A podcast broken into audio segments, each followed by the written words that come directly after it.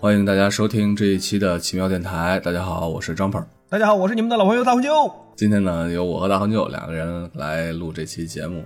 呃，我们俩现在时差是八个小时，所以凑在一块儿还是特那什么的一件事儿啊。你那儿已经是半夜了，是吧？对，凌晨刚过，嗯，十二点半吧。嗯，那这次呢，我们还有一个喜马拉雅 FM 影视频道主办的活动，叫做“影评侠英雄集结，闯关答题，赢取正义联盟手办加漫画大奖”的活动。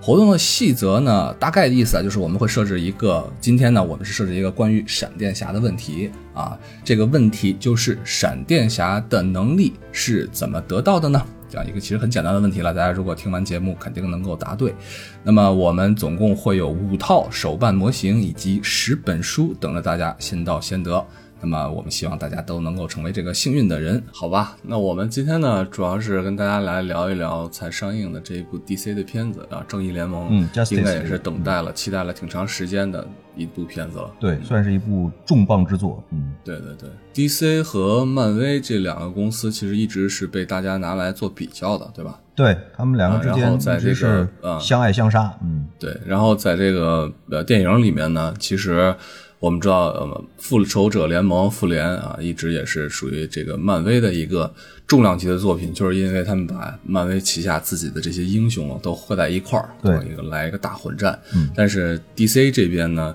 却是一直这种英雄混战的出现的还是不多啊，这就是在前面之前超扁里面出现了一下，所以 DC 这边也在谋划同样的事情，也就是它的。正义联盟，对啊，所以这部片子也是期待了挺长的时间啊，里面有一些正义联盟当中的重磅的英雄的出现，是的，嗯，所以这个正义联盟实际上应该是在漫画里面早就有的了吧？很早，非常早，嗯，不比复仇者晚，而且是对 DC 的漫画里边。实际上，这些个正义联盟里边的这些主角，其实人气值都非常非常的高。应该说，在很早以前的时候，对对对，其实最早期的时候，在我的年少的时间的时候，呃，心里边的那种美国式的英雄，其实一个是重量级的，一个是超人，那么剩下的一个就是蝙蝠侠。对我觉得，在我的概念里面，是都是要比这个漫威的英雄要。更加深入人心的，啊，还对，还有那个闪电侠，这都是早期的时候，在我的印象里面非常深入的一些超级英雄。对，实际上 DC 在最早的时候，应该说是是把漫威这个这个打的是很难有招架之力的，就是因为它是有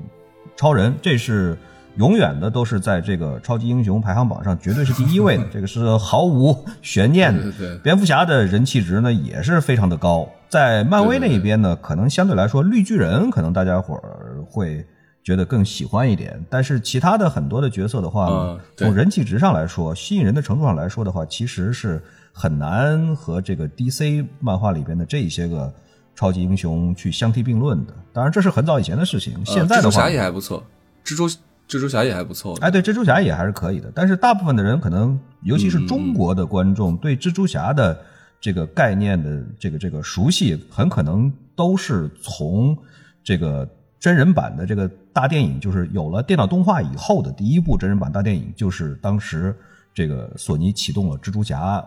呃真人版三部一二三，这个时候开始，大家伙才开始就说是。注意到了蜘蛛侠这样的人物，在这之前呢，也只是听说过啊，他会用蛛丝啊，把自己蹦来跳去的，在在纽约跳来跳去的，可能也就是到这个程度。有有动画片，对，很早以前的动画片呢，是。一个比较小儿一小儿科一点的这样的一个设定，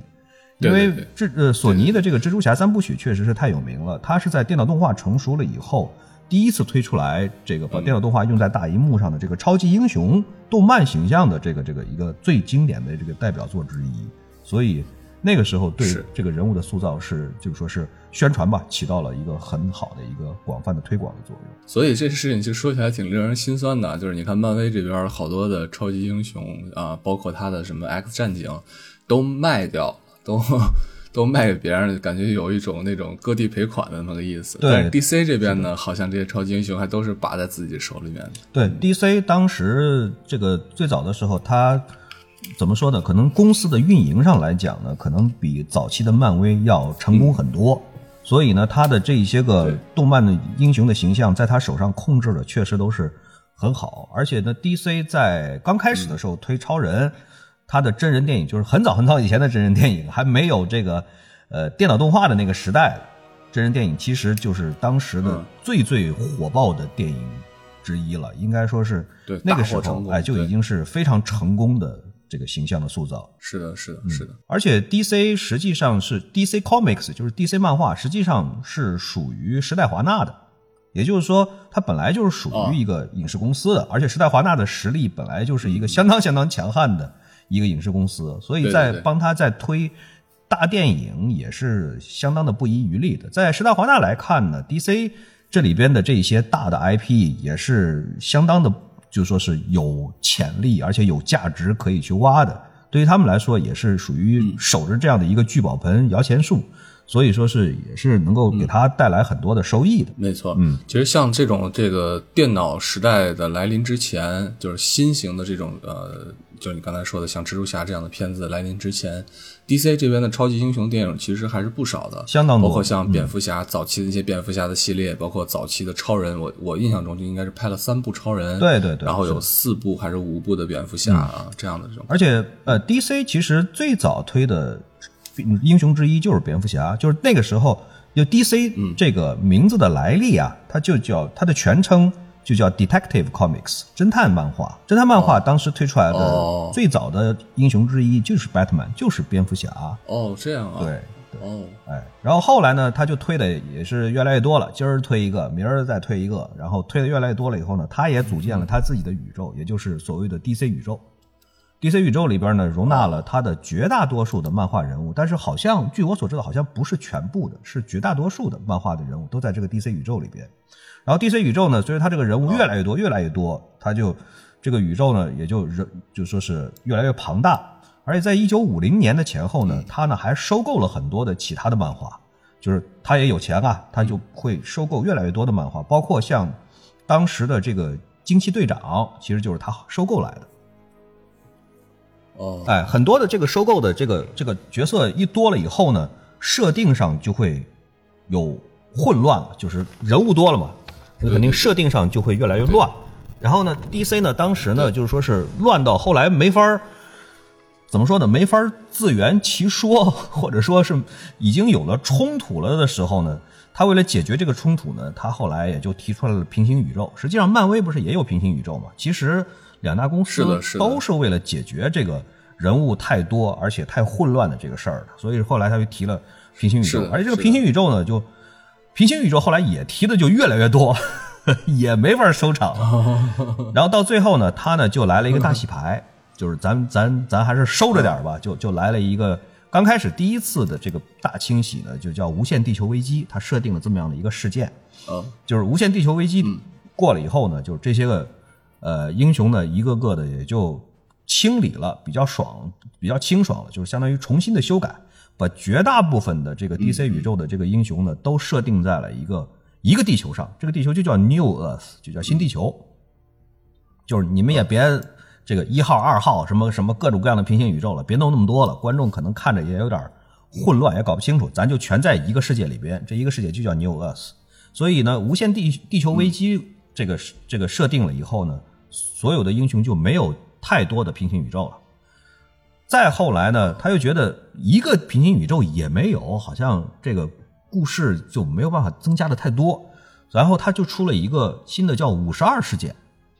这个五十二事件呢，过后的就是说是产生了五十二个平行宇宙，也不是太多，也不是太少，就是又开始增加了平行宇宙了。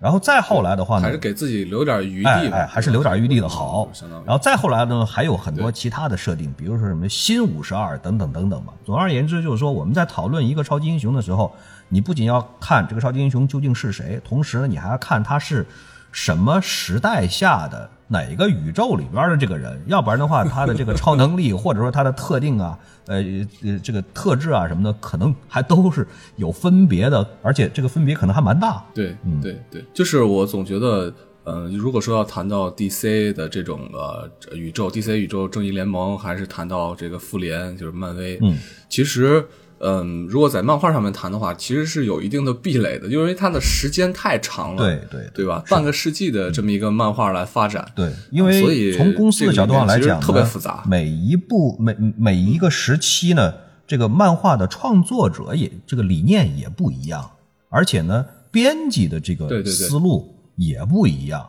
可能前一个编辑他觉得这样编比较好，后一个编辑一上来了以后，直接把他写死了，然后就 只好再出一个新 新人物。我们怎么好像在感觉像是温瑞安在接替金庸写的一样，动不动就把主要人物写死。总而言之，就是说这几十年下来呢，确实是各种各样的情况都有可能发生的，所以这个真正的需要去摘某一个时期的特定的这个英雄，可能才好讨论一点吧。但是，确实我觉得对于我们两位主播来说呢，对于整个的这个漫威和 DC 的这个漫画的这个发展，到现在很多的细节可能我们也不是很清楚，就是我们知道多少，跟大家就交流多少吧。对对对，咱们就是说到哪儿，就是根据这个电影呃有为由头嘛，是呃聊到哪儿说到哪儿呗，那就是嗯。具体说到这个正义联盟 （Justice League） 这个这个组织呢，应该说是 DC 宇宙里边的，就是呃几几个一些超能英雄啊联合起来组成的这么样的一个一个组织。实际上，这个组织呢，在最早的时候叫 Justice League of America，就是叫简称叫 JLA，就是美国正义联盟。因为美国正义联盟不仅仅有美国正义联盟，后来还有其他的正义联盟，比如说 of Europe、哦欧洲正义联盟，后面还有 of International 哦国际正义按地域联盟、来分的，等等等等，还蛮多的。OK 而且这里边呢再加一个花絮，就是 JLA 美国正义联盟啊，在当时出的时候呢，还甚至于 DC 当时和漫威还专门为了。正美国正义联盟和复仇者还出过一个合集，就是两大死对头还真的在一起合作过。哦 是啊，他们出过 JLA 复仇者，就是 俩连在一起出过一个这个，这是我我之前我也不知道啊，后来我知道了，我也挺惊讶的，俩一块儿出这个这个呃合作了一本，但是不知道为什么这个合作好像名声呃就是说是嗯知名度也不是很高的样子，反正大部分人可能也都和我们一样，也都不是很清楚。我觉得这个合作本身是有问题的。你你看，就像呃两边两个公司对吧？然后如果合作把英雄放在一起，那么谁比谁厉害啊？对这个里面就会有问题啊。是的，这个双方都要争着自己要当老大的话，这个事儿确实也不好搞。对啊，嗯，而且这里面肯定有很多的限制，相互之间的这个这个牵扯，可能确确实实也太复杂。所以可能重点呢，还是 DC 的重点，肯定还是放在自己的这个正义联盟的这个各个英雄的打造上，嗯嗯嗯嗯，尤其是在这个现在新的这个就是怎么说呢？啊，有了电脑特效做的很大的这个大电影的时代呢，之前呃已经有铺垫的，包括这个呃，应该说诺兰的蝙蝠侠三部曲也可以算进来。虽然现在的这个蝙蝠侠也换了人，这个设定啊也有一点点的变化，但是应该说蝙蝠侠的这个三部曲由诺兰的这个打造已经是很深入人心的了。然后再加上这个诺兰离开了这个这个这个这个 DC 了以后，扎克施耐德导演接手打造这个超人、新超人的第一部和第二部，也就是超人的钢铁之躯以及这个蝙蝠侠大战超人这两部，应该说是对超人和蝙蝠侠的这个底子呢，应该已经打造的是蛮好的了。再加上这个超人的第二部的最后，这个神奇女侠出现，然后神奇女侠呢，前一段时间也有了她自己的这个真人电影，人气值呢也还是相当的旺，所以说是接下来的话呢，这个 DC 呢就有点急了，因为漫威那一边已经是这些年这个复联等这这一大群英雄已经是赚了无数的钱，所以呢 DC 这一块呢就很着急。他本来呢应该是再进一步的再把其他的个人英雄每一个英雄单独的呢再宣传一下，比如说闪电侠呀，比如说这个这个海王啊等等这些个角色都分别的介绍清楚了以后，然后再统一的出这个呃大大合集正正义联盟。但是呢，正义联盟啊看上去是 DC 真的是有点着急了，这个来不及了，咱先把这个一锅烩，咱先出来再说。所以就是正好扎克施耐德现在跟 DC 合作的也蛮好的，直接就请扎克施耐德直接上正义联盟吧。所以很可能国内的这个很多的观众朋友看正义联盟的时候，看蝙蝠侠肯定是眼熟的，就算换了演员，至少他那一身服装。至少他那帽子上的两个尖尖耳朵，这玩意儿一看就知道是蝙蝠侠，对吧？然后超人肯定是不用说的，Wonder Woman 呢，应该说大家也都是比较熟悉的。但是新加进来这两个角色究竟是什么人，真的是还是有，可能对于很多观众来说是有点奇怪的。对，闪电侠和钢骨。对对对，嗯，扎克施奈德这个导演本身，我们可以再提两句。这位导演是我个人非常非常非常喜欢的一个导演。他本身的这个作品呢，过去呢是其实是有蛮多的诺兰的影子的，就是你可以在他的很多的作品里面都能够看得到他。极力的希望自己就说是有诺兰那样的很强烈的个人的风格，以及他希望能够把就说是比较怎么说呢高深的台词和思想性，以及呃传统的对大众的这种就说是大众所愿意接受的这种娱乐性，能够尽量的能够完美的结合在一起，结合起来。哎，所以说是你像他的第一部电影，实际上是一部动画电影，是《Legend of the Guardians》，就是猫头鹰王国。守护者传奇啊，不知道你还有没有印象那一部？就是当年那个电脑动画是惊为天人，就是做的简直是极其的逼真，哎，极其的逼真。后边再加上这个斯巴达三百，那也是有着非常非常浓重的他的个人风格的一部电影。还有一部就是被很多的动漫迷誉为这个这个呃接近神作的《Watchman》守望者。嗯，哎，守望者，守望者这个片子确实是太牛逼了，对，相当相当不错的一部片子，真的是你想要看深刻的，咱也有；你想要看娱乐的，啊，咱也没问题，就是属于一部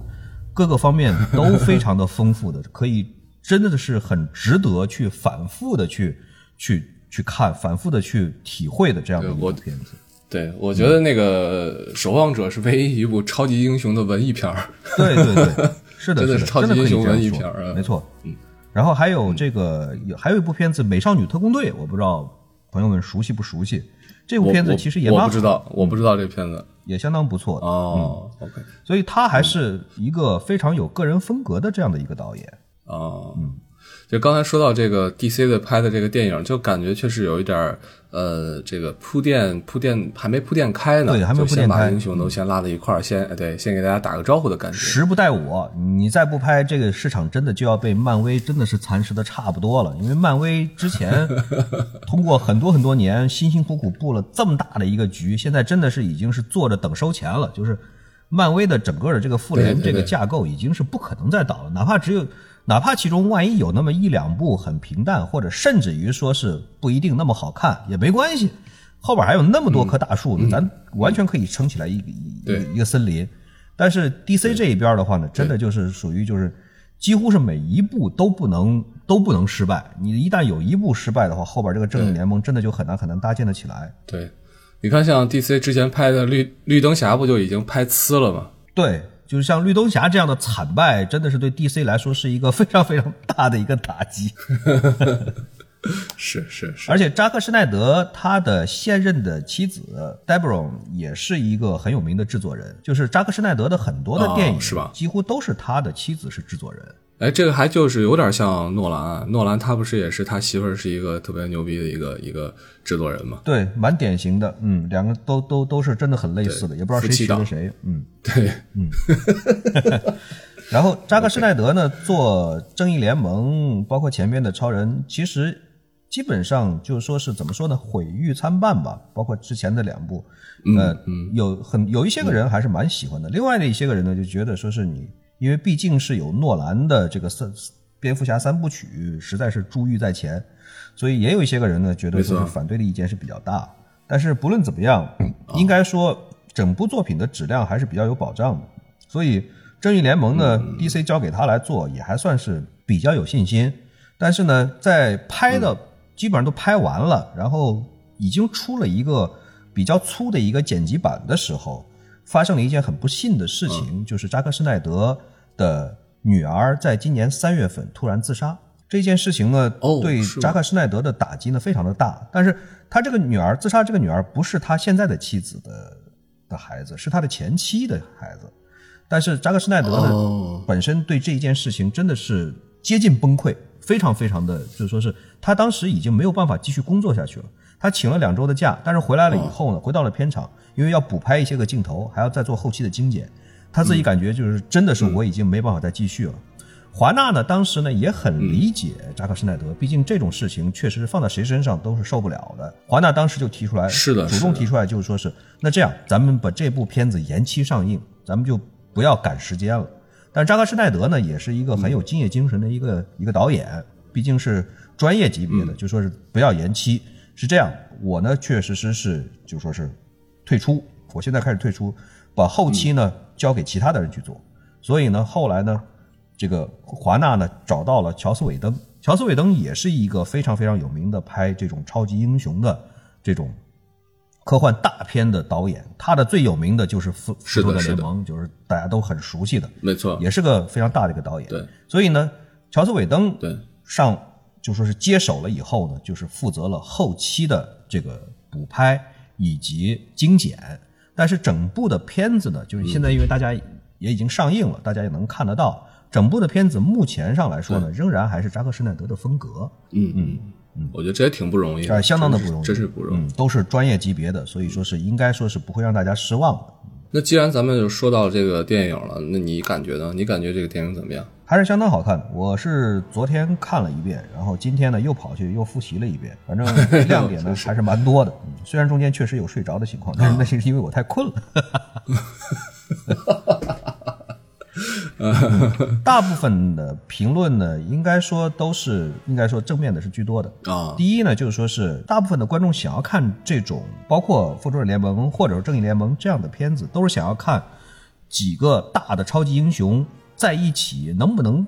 产生一加一大于二的效果，就是说你能不能做出来更大的事情，能不能对付更凶恶的敌人啊，能不能解决更大的危机。从这一点上来讲呢，整部《正义联盟》这个片子的完成度呢，应该还说是比较不错的，而且各个英雄都有自己的特点，中间还有主线把他们串在一起。而且呢，乔斯韦登呢，在后期呢还加进来了很多有趣的这种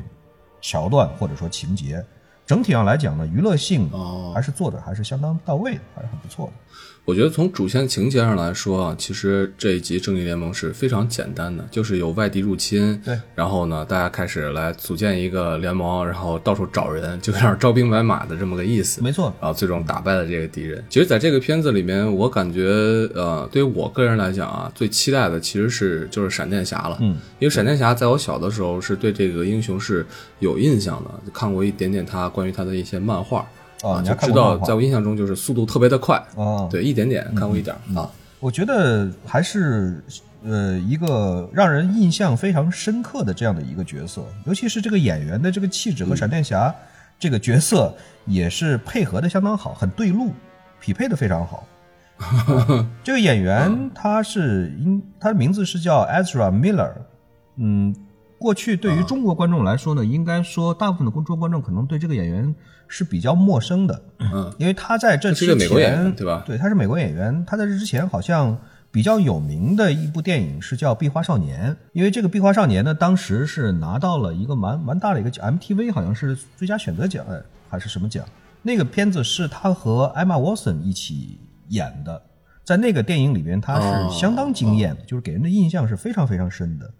所以这个演员应该说是一个很有灵气的一个演员。嗯，呃除了闪电侠之外呢，另外两个大家可能更不熟悉的，就比闪电侠更不熟悉的英雄，就是一个是钢骨，嗯一个就是海王对。钢骨这好像他是因为这个外星的这样一个这个能量盒子是吧？这个叫什么能量什么粒子对对，就叫 Cube，嗯，啊、然后他就被侵，呃就相当于侵入他的身体了。嗯然后把它就改造成了一半是机械的，一半是呃人类的这样的一个形象。对，就他之前是因为他受了一个应该是一个意外，对吧？然后他只保留了他的大脑、心脏，还有什么肺部之类的很少的器官。对。然后后来呢，所有的器官，然后都被他的父亲，然后想要因为要救他嘛，呃，改装成一种半机械的一种模式。结果钢骨出来的时候还是挺强势的，看着特别牛逼。嗯，而且它是一个既能够用数码的方式来遥控，或者说是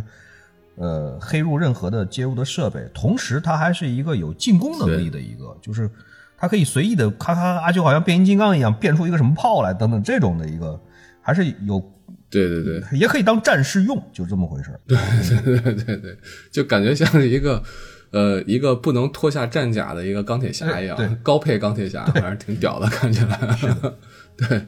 然后还有另外一个给我留着非常深印象的，就是海王这个角色。海王他应该是亚特兰蒂斯的一个王子。对。然后这个角色的，因为他是一个神话性的一个人物，在这个里面，就他的地位或者他的能力呢，和这个神奇女侠其实有点类似啊，都是来自于源自于神话的神话系的，这么应该可以这么说吧？嗯，可以可以。不过这个演员我觉得选的特别牛逼，就看起来特别特别特别的彪悍。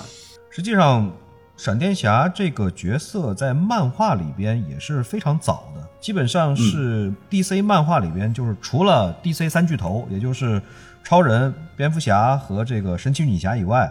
他的出现是非常非常早。他一九四零年的时候就已经有了闪电侠这个人物了哦，而且哦这么早，实际上早到什么程度呢？那会儿还没有 DC 呢。那会儿还没有 DC 这个名字，是当时呢是最大的公司叫国家联合出版公司，他们是出了超人的，还有另外的一个公司呢叫全美漫画，叫 All America，全美漫画呢出了闪电侠这个人物，后来是后来的事儿，就这俩公司呢才合并成了 Detective Comics DC 漫画。哦哦，原来这样。所以为什么在这个后来正义联盟里边，闪电侠这个角色是是一个很主要的一个角色呢？就是他是创立者之一啊，就是因为这个他的这个角色呢是时间是非常非常的长，所以呢这个在观众当中的这个人气值呢应该也是很高的，因为有这么多的一大批的这个长久以来的好几代的这个忠实的粉丝，所以他这个人气值还是很很旺的。而且给我的感觉是我我在我的以前的概念里面啊，就是闪电侠之于超人，就有点像罗宾之于蝙蝠侠这种感觉。对，我总觉得他像是超人的副手一样。可能有一点点这种继承性在里面，但是实际上他他 也是很早的。像他刚开始的时候就是一代的，就是闪电侠这个人物有一点很有意思，就是他是好几代，每一代呢他都叫闪电侠，但是是不同的人。而且呢，这几代呢，它还不是说是分属各个平行宇宙，还没那么回事儿。它就是在就在一个宇宙里边，它也有一二三四好几代，就这样的一个设定。哦，那这个电影里面的这个闪电侠不是叫巴里·艾伦吗？对，巴里·艾伦。所以在他的那个你说那几代里面，他的名字也不一样是吧？就不同的人嘛，相当于名字还不一样。就是在漫画里边呢，呃，巴里·艾伦，呃。他很难讲他到底是第几代，实际上应该是属于第二代吧。就是他的第一代呢，叫叫杰伊加里克。这个杰伊加里克呢，是最早最早的设定里边呢，就是说是那会儿的这个能力还没有现在这么的逆天，就是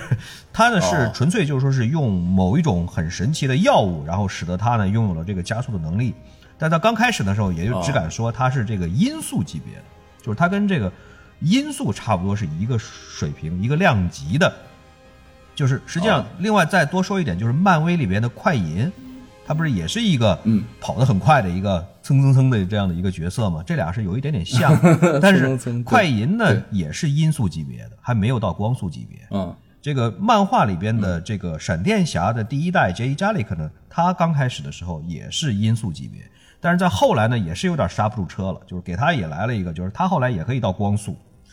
然后呢？哦，再到后来呢，出了第二代，也就是巴里·艾伦。巴里·艾伦在这个闪电侠的爱好者里边呢，经常就直接被简写成为 B.A，就是指代的，就是说是一般来说指代的就是巴里·艾伦。这个呢，在 D.C. 的设定里边呢，刚开始的设定里边呢，属于第二代。而且很神奇的是什么呢？就是说，在巴里·艾伦的那个那个世界里边呢，这个一代杰伊·加里克呢，是一个漫画人物。就 是直接就是上一代就是漫画人物了，就这个样子。哦，是是一个现在的这个就是新五十二系列里边呢，之后巴里·艾伦是唯一的闪电侠，也就是这也就是为什么现在真人电影《正义正义联盟》里边的闪电侠就是巴里·艾伦，就是说他实际上是沿用了现在的主设定。而在无限地球危机之后呢，实际上是后来还有一个 叫沃利·韦斯特。是第三代的闪电侠，就是在无限地球危机之后呢，就没有二了，就没有巴里·艾伦了，这个直接用的是沃利·韦斯特，而且呢，第一代杰伊·加里克呢是这个第三代沃利·韦斯特的导师，他是这样子的一个设定。然后，呃，当然，实际上在大多数的这个闪电侠的现在的主设定里边，因为新五十二系列以后呢，他把所有的全部都归到就是主世界里边，就是 New Earth 里边这个呃不叫 New Earth，对不起，就是这个主世界里边呢，实际上还是巴里艾伦。这个巴里艾伦这个设定呢也蛮有意思。巴里艾伦原来呢是一个慢性子，就是这货 其实原来是有一点慢的。然后呢，一个不小心呢，有一次呢，就是这个一个闪电呢，把这个他旁边的很多的这个什么瓶瓶罐罐里面都是药水、药物什么的，就打下来了以后就混在了一起，就全浇到了他自己的身上，然后使得呢他呢有了这个超能力。而且他这个超能力呢，就是直接一上来就很猛，就是就。就是很快的速度，就是光速，而且呢是后来的是比光速还要快，还要快多少都不知道。就是到现在为止，它这个速度到底有多快的话，是嗯没有一个官方的一个权威的一个说法，就是到底能够快到什么程度。反正总之就是说是肯定是超过了光速，因为它一旦一超过了光速以后，它可以穿越时空的，就是它可以引起来时空的改变，或者说是倒流啊，或者等等这种的，可以让他回到过去。啊，去去改变一些个事情，对，等等这一些个，对，而且呢，它有一个蛮有意思，就是它的这个闪电侠有一个设定是，他的制服啊，就是他这个变身的时候，你像什么超人之类的，不是都把这个他的这个超人制服穿在他的这个西装里边嘛？需要变身的时候，他把外面外外套一撕，然后就就就就变身了。对对对对对。闪电侠呢，他的这个制服是在哪儿呢？他的这个制服是在他的戒指里边。然后呢，他什么时候想要变身的话，就从戒指里边 把这个制服取出来一穿。反正他穿衣服的速度特别快，别人也看不见，所以也没什么太大的关系。而且他这个闪电侠在过去在漫画里面有一个蛮有个性的一个特点，就是它的装饰上，它的这个耳朵耳朵呢有点像那个，就是说是新版的蝙蝠侠的这个两个尖尖的竖起来的这个耳朵，它呢也有两个耳，而且它两个耳朵上呢。还挺长，有这个黄颜色的那个装饰的那个袋子，就是装装饰品。闪电是吧？哎，有就是那种闪电那个形状。然后我看到那个知乎上有人问说，这个请问闪电侠那个耳朵上那个黄色饰品是干什么用的？然后有一个搞笑的一个回答是，这样的话被人抓住了以后就可以说自己是精灵族。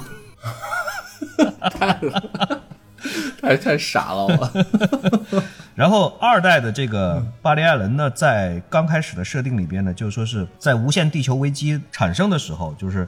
有一个反物质大炮想要把地球毁灭掉。然后呢，这个巴里艾伦呢，就为了拯救地球，就开始就搞了一个叫做一个宇宙跑步机，就开始在跑步机上就狂奔，就就使出来他所有所有的能量狂奔，然后一直奔到就是说是他自己就是消失掉，就是相当于消亡了。也就是说，在无限地球地球危机里面，就通过这种方式就把他写死了。哎，写死了以后呢，接下来就是拯救了地球，是吧？对，拯救地球是为的是拯救地球，就是自己牺牲掉了。然后呢，再下来呢是三代，就是说沃利韦斯特登场。三代呢实际上是二的，就说是第二代巴里艾伦的助手，同时呢也是巴里艾伦的妻子的外甥，就是实际上是有亲戚关系的。他呢也是属于就是说是闪电，然后披了这个混合的药物，然后。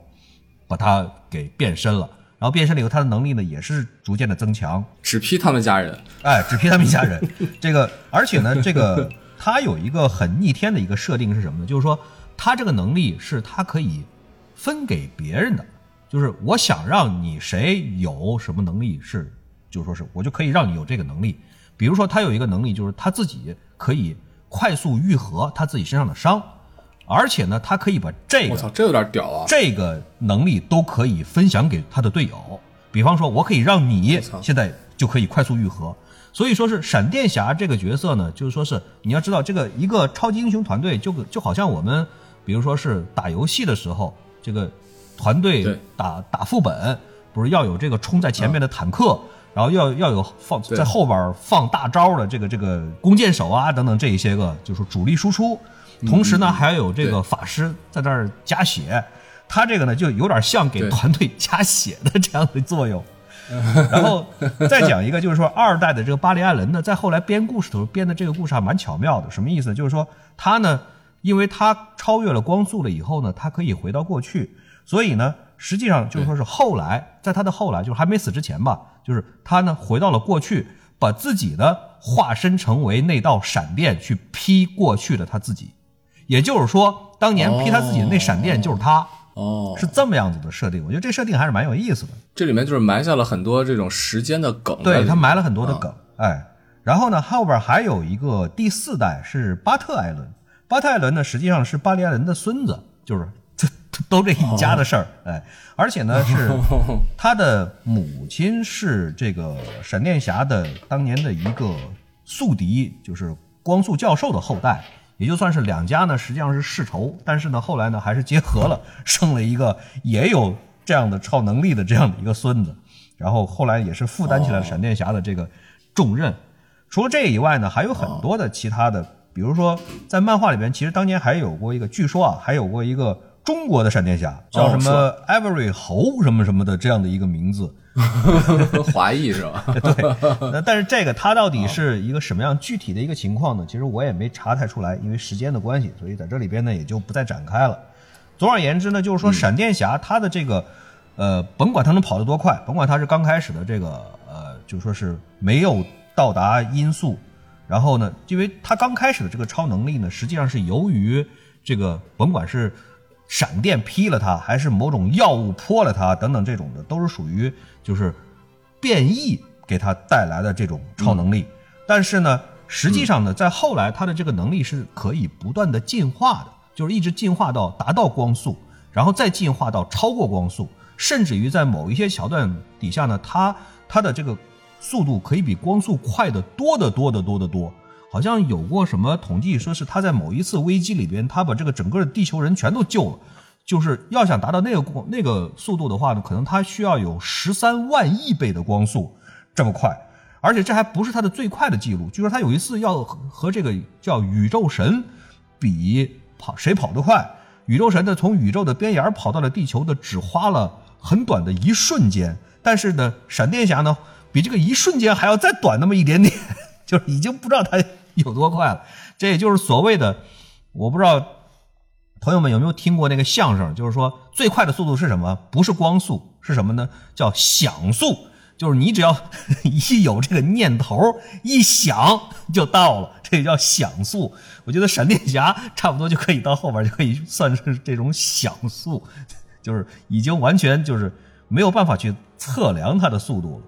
为什么呢？因为它刚开始的时候的这个变异虽然是由于某一种外来的这种力量去激发的，但实际上呢，这个每一代的闪电侠实际上都是要从一个叫做 Speed Force，就是叫神速力里边去获得这种飞毛腿这种的能量。这个东西呢，是它的整个的这样的一个设定里面的一个基础的设定，就是闪电侠之所以。有这个能力都是从这个神速力，但是呢，实际上后来呢，这个东西还被这个 Speed Force 呢，还被加成了，就是它就是一个一个很神奇的这样的一个空间这样的一个设定，就是所有的都是从它这里边去汲取出来的能量，而且呢，每一代的这个闪电侠呢，消亡的时候，实际上就是把自己又融进了这个神速力里边，把自己的这个能力呢又还给了神速力。所以说，这些不同代的这些闪电侠，它的力量来源它都是同源的，是吧？就刚才你说的是 Speed Force，都是同源的。对，这个神速力呢，是就说是基本上是所有的闪电侠的这个，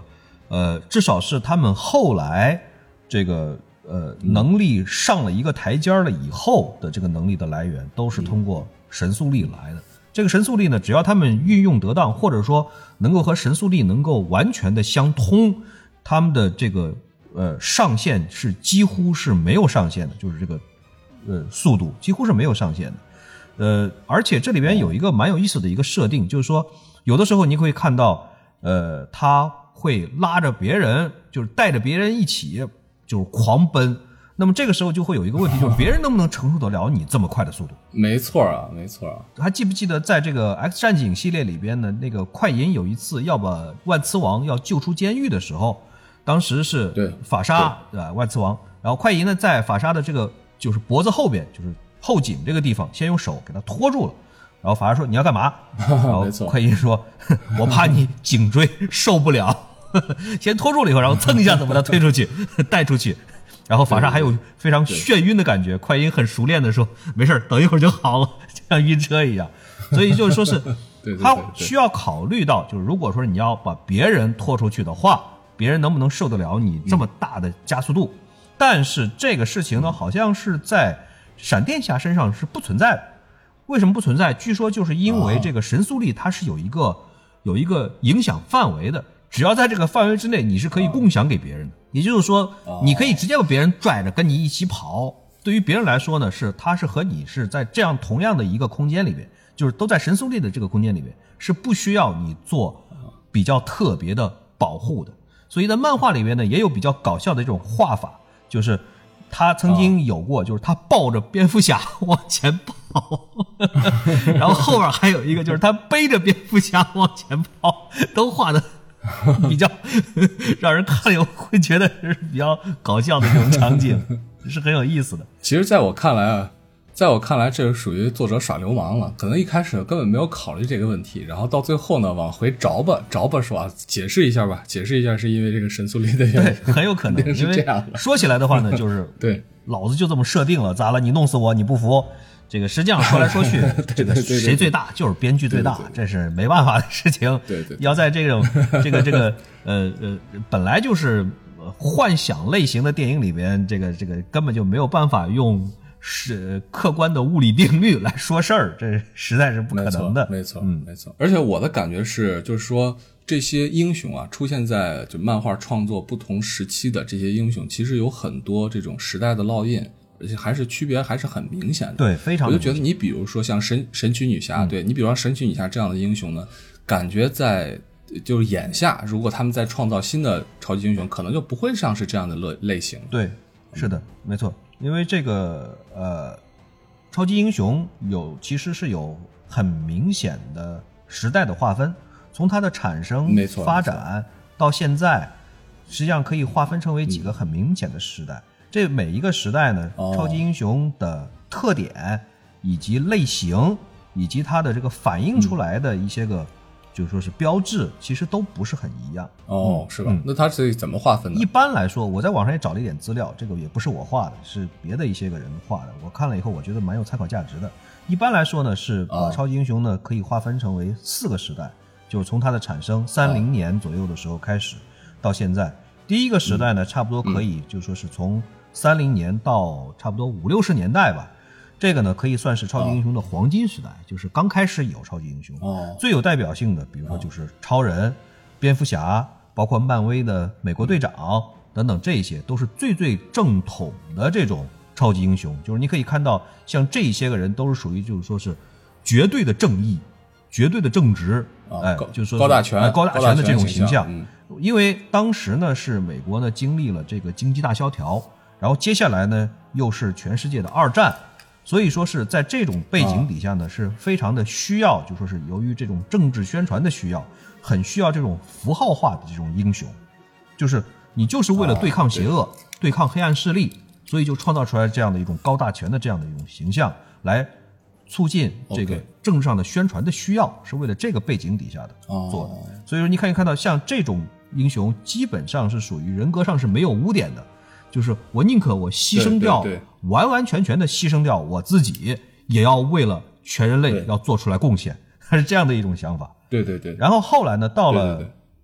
差不多是五六年左右开始，到七零年这一段时间，就是二战过去了，过去了以后呢，就没有太多的人去再去关心政治宣传，或者说是去关心这种符号化的这种战争的英雄这种事情了。所以说是在那个时候开始，像包括。呃，恐怖类的、罪案类的，或者说是浪漫类的这种英雄，就开始出来了。最最典型的就是，比如说闪电侠，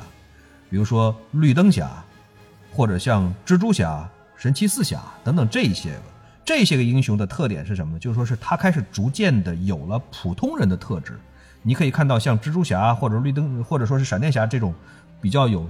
逗逼的，或者说蜘蛛侠他闪电侠。闪电侠不是四十年代出来的吗？对，但是在五五几年开始，就说他的这种特点开始流行起来，就是人们会更多的去接受他这种性格的这种超级英雄的设定。哦，最有代表性的就是像蜘蛛侠这种，就是他一旦不穿他的蜘蛛战服了，他就是一个很普通的一个高中生，所以他开始有普通人的这种，比如说是喜怒哀乐，比如说是烦恼、追求等等等等这些特质。就开始逐渐的加上去，所以这个时代呢，一般来说被称叫白银时代。然后再接下来的话呢，就是进入到了这种，就是说是越战，再加上冷战这种时这个时候就是七零年到八五年的这段时间，这个时候呢，社会问题越来越突出，就社会内部的矛盾，是是比如说包括像毒品，包括像酗酒，包括像环保问题等等这一些个，所以说是超级英雄也就越来越复杂。最典型的金刚狼，包括像对呃人性化的东西越来越多了，对，包括像惩罚者，包括像夜魔侠哦等等这些，对就是说是这里边有更多的反英雄、反社会的人格，而且呢，英雄的性格也更加的沉郁、阴暗，就是不再像过去那样的光明的、高大全的。这个时代呢，一般来说更加复杂了，被称作叫做青铜时代。再后来就是从八六年开始到现在的黑铁时代，或者说甚至于可以叫黑暗时代，就是更加的成人化，更加的反英雄。最最典型的就是，比如说蝙蝠侠的三部曲，包括像 Watchman 守望者这种，就是超级英雄给人们带来的更多的是反思，反思整个的超级英雄到底是不是能够帮我们实现更加光明的未来，还是说是会起到反作用？所以这种黑暗化、这种成人化是八六年到现在的新出的这些个超级英雄，或者说去改写以前的超级英雄，给我们留下来的更多的特点。而且我觉得这里面特别有意思的事情是，呃，就是两大漫画集团 DC 和漫威，他们在创作过程中，其实这种思潮是呃惊人的统一的。对，没错，都是跟着这个老百姓的这个，呃，怎么说呢，就是爱好走的。而当任何一个时代由这个时代来决定。老百姓他都是跟着这个时代的这个走的，都离不开时代的烙印。嗯嗯，所以闪电侠在这里边呢是一个很突出的一个一个一个特有特点的这样的一个人物。为什么呢？就是说从他开始，第一是他是引领了动漫英雄的白银时代，他几乎是白银时代的开篇。哦第二呢，就是说、哦闪电侠呢是一个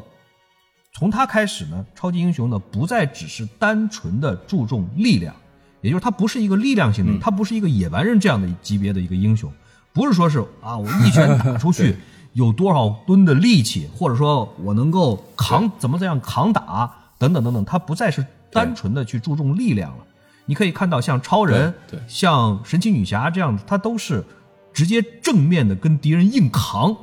扛得过就扛，对硬刚的那种哎，扛不过的话呢，对对对我对直接再变身，然后再加力继续扛。但是 闪电侠呢，在他的大部分的漫画作品里面呢，他是更多的会依赖着智慧去思考、去解决问题。所以说是这样的话呢，会让整个的故事呢不再那么的，就说是单线条或者说单纯。而且呢，闪电侠还有另外的一个特点是什么？就是说他在这个漫画画的时候，尤其是他重启的时候，他画的时候呢，嗯，这个画师当时特别的注重在漫画里面画出来速度感，因为这个嗯静态的漫画里面想要画出来闪电的这种感觉，实际上是一个蛮困难的一个事情。但是当时的这个漫画里面画出来这种速度感，尤其是闪电侠在高速的奔跑、高速的穿行的时候，因为穿行也是他的一个特点，嗯，就是闪电侠他的这个已经速度已经高，他可以穿越东西的，他可以调整他身上的分子，然后整个穿越 就跟穿墙术是差不多的。对对对，像这种高速的速度感的这种特点，在他的漫画里面画的性这个这个非常的鲜明，所以说是闪电侠的这个、啊是应该算是一个超级英雄里边的比较有特色的一个有开创性的这样的一个角色。其实说到他的速度啊，我一直里面就有一个疑惑，就是我总觉得闪电侠理应比他现在的战斗力要强得多，或者说实际上闪电侠应该是最强的呃战斗力的英雄，因为你想，他就咱们就不说超越光速了，咱们就说光速，他如果按照光速的这样一个速度的话，扔出一颗小石子，那么我们知道这个因为相对论嘛。这个石子如果达到光速的话，它的质量是无穷大的。对也就是说，这么一颗石子就完全可以摧毁整个地球。对它只需要扔出一颗石子，整个地球就没了。没错，我们都都都都学过中学物理，这个是动能 动能方程。对啊，对啊，对啊，整个这么大的动能转换成势能的话，那是相当可怕的能量。没错。所以在这个里面，它却没有体现出来这么强的一种战斗力啊！我不知道这个是，也可能这种你这东东西没有办法去表现。很难说，因为闪电侠的这个这个能力呢，你要硬说起来的话，这玩意儿真的是已经是很不科学了，就是他已经离科学差得太远。他已经不再是其他的这些超级英雄，至少至少你还能想象一下，闪电侠这种动不动就超过光速，甚至于是将近达到光速，你想想它的质量已经是接近无穷大了，甚至于是已经达到了对。比无穷大还要可怕的这种能量，所以说，所以说有一些个说法上来讲的话呢，是为什么会这样设定？就是第一，闪电侠的能量能力为什么这么的逆天？但是同时，第二，他又不是一个战斗型的一个英雄，或者说他在战战力这一块来说的话呢，就是真人电影里面大家也看到了，就是他的战力其实和其他的几位英雄都还是有一定的差距的。当然，除了蝙蝠侠，对。因为蝙蝠侠是精神领袖，不不是说是战斗的这个、啊这个坦克，对，是因为什么呢？主要的原因是因为这个 DC 世界里边的这个正义本身呢是有洁癖的，就是什么意思呢？就是 DC 里边的大部分的这个英雄都非常非常的这个呃有传统的正义的观念，就是我的目标一定是制止犯罪，而不是说是嗯以暴制暴，就是你你是个罪犯，我就有权利掌握你的生死。DC 漫画里面从来不会这样做，甚至于说是用一句比较俗的话来说，他甚至于已经到了有一点圣母婊的这样的这样的一个一个级别上了，就是说坏人可以随意的坏，可以随意的杀人。你看 DC 漫画里边的很多的反角，其实就是大反派，其实都没有太多的直接的杀伤力，比如小丑，比如说 Lucifer 嗯这样子的，其实都是凡人，他本身并没有特别强的杀伤力。但是就这些个人，DC 漫画里面的这些个英雄，包括像蝙蝠侠呀，包括像其他的这个这个超人什么的，拿他们没办法的。为什么没办法？因为你不能杀他们，哪怕说是这反角儿就已经是绝对的十恶不赦了。你英英雄所能做的事儿是什么？也不是，也不能杀他，最多最多就是把他抓着，然后交给政府去法办，关监狱。对对对，所以 DC 的这个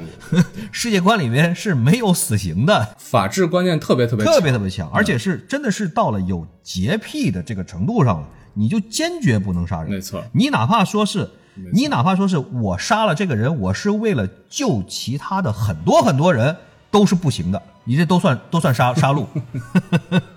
就是说你的能力是很大，你的权力嗯是很大，甚至于你都可以扮演上帝，但是你一定得是一个有监管的上帝。啊，所以说，你英雄的能力可以很大，但是并不代表你就是一定是正义的，你一定是得要有监管的。所以说，英雄们就只能是把这个罪犯抓起来，然后去交给政府，就是这个意思。哦，明白。所以说，DC 里边的这个闪电侠也是，就是说是他一旦不出招没问题，他一旦一出招，就有可能就控制不住他自己的能力，就会把对方毁灭掉，所以就只能不用，就是他这个闪电这个能力就只能用来逃生，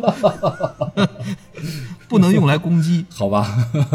要不然的话，这就是一个牵扯到道德观的这样的一个大事件。对对，所以说，因为闪电侠，你看随便挥出一拳都是光速拳，对，对吧？闪电光速拳黄金圣斗士的战，对，狮子座光速 L 拳里亚的。所以说，正义联盟的这个标准结局，就是它每一集的标准结局都是什么？你去看，这就是说是这里边的所有的这一些个反角，在电影里边，嗯，都是出场的时候特别牛，然后凭着自己的高智商，凭着自己的庞大的犯罪网络，给这个主角们各种下套，但是到了最后，对这哥们儿有事儿没有？一点儿事儿没有，就是被抓起来关起来，他下一回还会继续出来，或者被驱逐，对，或者被驱逐哎，对，所以说 DC 呢一直在表达着这样的一种意思，就是第一，绝对的权权力就会导致绝对的腐败；第二，绝对的力量绝对是一个很泯灭人性的一个东西。就是你现在是一个啊，超级的一个英雄，你现在就是神，所以说这这些个凡人抽你一耳光，冲你啐一口，这什么事儿都没有，对你来说根本没什么事儿。但是你要是敢上去回敬这些凡人一巴掌，那就是那你就不是神了，那你就是野兽。这闪电侠上去啐啐一口光速光速弹，然后地球毁灭了。这是非常有可能的事情。对对对，质量无穷大的一口痰，地球毁灭。哇塞，想想够黏的。所以超人当年好像是有一个他的一个平行世界里边，超人当时是有一点点黑化的意思。为什么黑化的意思呢？对，是有的。好像是我记得好像是小丑当时是杀了他的女朋友，而且是在大都会的市中心引爆了一颗核弹，好像是。然后超人当时呢，好像正好是中毒了，然后就一拳把小丑捅死了。就因为这个事情，在 DC 里边是引起来了很大的辩论，讨论超人到底应不可不可以这样做。我觉得这种坚持，呃，也是说明了一定的这他们的这种价值观的一个架构。对，这实际上就是个价值观。我觉得这种讨论其实是挺有意思的。对，对对对，这种讨论是很有价值的。嗯。你看，刚才咱们其实说到漫威的快银，对吧？也是以速度见长。其实，在这个包括电影里面也好，还包括这个 DC 的宇宙也好，其实里面都是有一些，还是有一些速度见长的英雄。对，甚至哪怕是超人本身，他也可以达到一个非常高的一个速度。嗯，因为在我的印象中，在这个应该是超人的第，就是老版超人第二部还是第三部，它里面有一个，他绕着地球飞行，然后呢。这因为超了光速了，然后把整个地球的时间又往前改变了，就是说他也曾经改变过这种时空，所以也属于一种超速的英雄。对，所以问题就来了，这个这个 DC 里面，咱们不说漫威了，DC 里面到底谁的速度最快？是闪电侠速度最快？哎呀，这个事情确实很难讲，很多的时候大家都在争，然后呢，DC 官方呢也没有给出来一个明确的一个答案，因为每一代的闪电侠他们的速度呢可能有的也都不太一样，而且呢。闪电侠呢，最有意思的是他的这个速度的，他这个高速的这个能力呢，还在不断的增长。就他通过他自己的学习，他这个潜力的这个发掘、修炼，他这个速度呢，还不是一个固定值。这个目前的比较多的说法，甚至于有两派的人都在争，就是说是到底闪电侠更快还是超人更快，这都没准儿。然后呢，这个根据目前比较流行的说法呢。保持稳定的高速的最高记录的，应该还是 B A，就是第二代闪电侠巴里艾伦。他呢，应该说是在这个就说是稳定输出的前提下，只要别爆冷门，基本上来讲，他应该是最快的。但是 比较有意思的一点，就是因为闪电侠是出过电视连续剧的，就是 C W 对是出过闪电侠系列剧，而且这个系列剧呢，在全世界，包括美国，包括中国，都还是有一大批的忠实的粉丝的。这个 B W 的这个 C W 的这个闪电侠电视这个美剧呢，每一集的开始都有这么一段话，意思就是说我是闪电侠，我是这个世界上跑得最快的。但是，但是，每一季的最后的反派大 boss 都比他跑得快。所以就是一直在吹牛，从未被超越。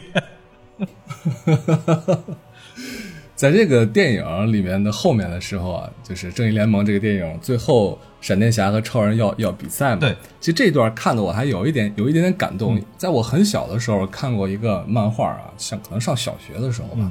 里面有一集就是呃，闪电侠和超人两个人决定要比赛，绕地球一圈，然后看谁快。然后我记得最后是打打成了一个平手，因为中间什么又翻山越越海了这种的，然后穿越各种障碍，然后碰中间碰到什么楼塌了，碰到什么灾难啊，顺便顺手救个人什么的，然后最后两个人平手，啊，我印象特别深，就很早很早了，三十年前看的，所以说就这种感觉，所以说这一次的电影的最后还是对漫画还是有致敬的。是的，是的，就是对漫画的致敬。实际上后来挺有意思。后来有有一期漫画里边呢，还还谈到了，就是说超人当时说起来了，说是啊，咱俩速度反正差不多，但是因为当时的情况呢很紧急，然后闪电侠呢就就没办法，就只好跟他说实话，就是当时赛跑是我让你来着。反正你看。反正就是编剧最大，主编更大。这里面怎么往往回找吧，都是他们说了算，想怎么说都行。过两天了，觉得这样不爽了，还可以再改过来，怎么样子都能编得下去。然后超过两天，超人说：“其实我也是让你，对，怎么说都行。”然后闪电侠说：“我知道你是让我的，所以我更让你了一步，怎么都行。”对对对。啊，那行吧，我觉得咱们今天也是零零散散聊，呃，更关注闪电侠一些，因为我觉得闪电侠这个英雄好像据说是要出单行本了，是吧？就是单独的电影。对，他的单独的电影还是现在的这个演员 Ezra Miller 演主演。啊，米勒演的，对对对，我觉得非常可以期待一下。我特别喜欢这种啊，就是年少的这种英雄，他身上的这种人格可能还不是特别成熟啊，包括性性情还不是特别的完善。所以里面就有特别多的矛盾点可以产生，对，但是又蛮有意思的，在经常呢还算是整个团队的这个逗逼担当，嗯，或者话痨担当，对对对对对，挺好，我们可以来来期待一下。然后听完我们的节目的朋友们呢，应该也从我们的节目当中找到了前面说的这个问题的答案。那么欢迎大家来积极的参与这一次喜马拉雅的活动啊，赢取我们的五十本书以及五套模型，先到先得。啊，那么再说一遍具体的活动细则呢？我们可以看我们的本期的文字的节目介绍，好吧？欢迎大家来收听这期节目啊！欢迎大家继续关注我们的奇妙电台，电是商店的店，那么可以搜索这四个汉字，加入我们的微信公众号，以及我们会有一个关于影视的电影方面的分享的群，啊，平时可以聊聊天儿，讨论一些呃电影的相关的东西，交交朋友很好，对吧？嗯，那我们这期节目就到这儿吧。好的，行吧。OK，你现在都几点了？你现在都已经是半夜两两点钟啊，两点一刻啊，行，那就别睡了，等天亮。好不行，我操，明天还要送娃呢。好吧，那就那就这样吧。好的，OK，那我们这期节目就到这儿。好，谢谢大家，感谢大家，嗯，拜拜。好的，再见。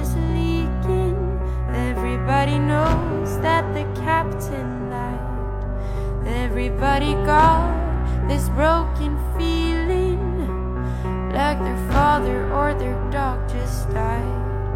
Everybody talking to their pockets. Everybody wants a box of chocolates and a long stem rose.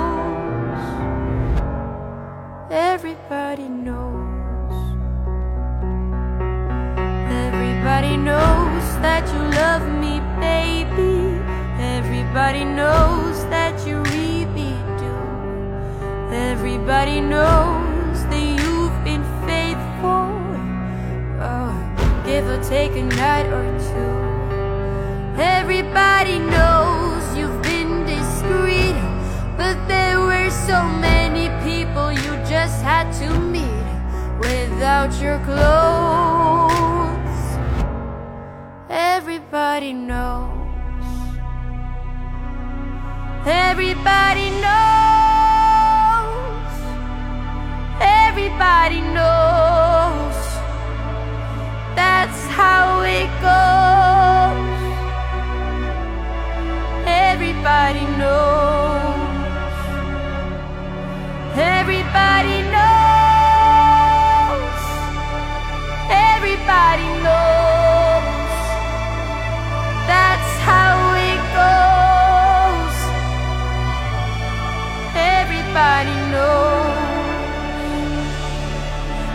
Everybody knows that it's now or never.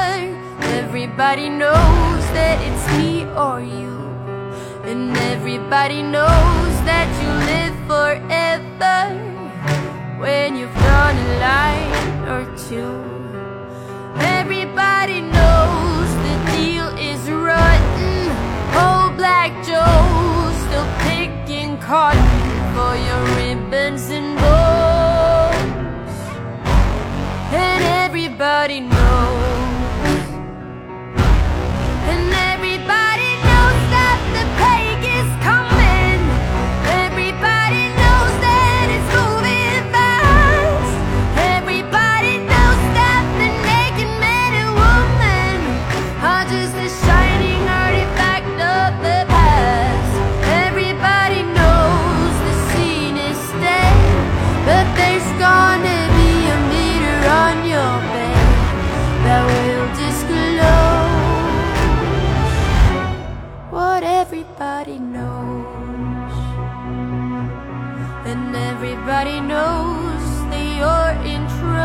all.